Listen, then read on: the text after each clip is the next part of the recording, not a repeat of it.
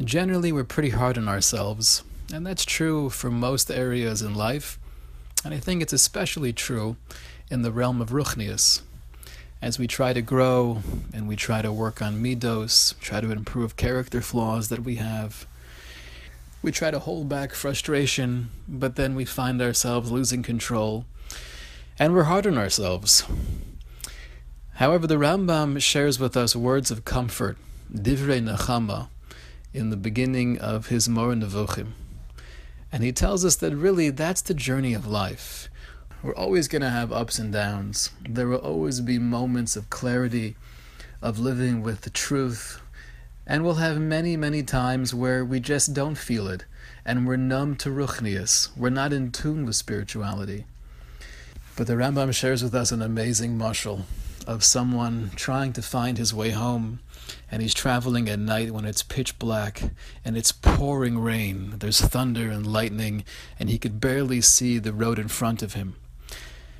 Every now and again, there's a bolt of lightning that illuminates the sky, and in that split second, everything is clear, and he sees the entire path and he knows exactly where he has to go.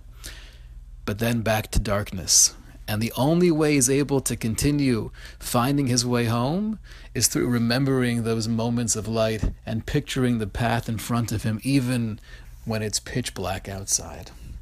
In the beautiful words of the Rambam, he says, Avalpam yutzas lanu ha'emes. Sometimes we have that truth, we have the vision. Ad yom, until the point where night turns into day. But then everything returns to darkness. Just as dark as it was before.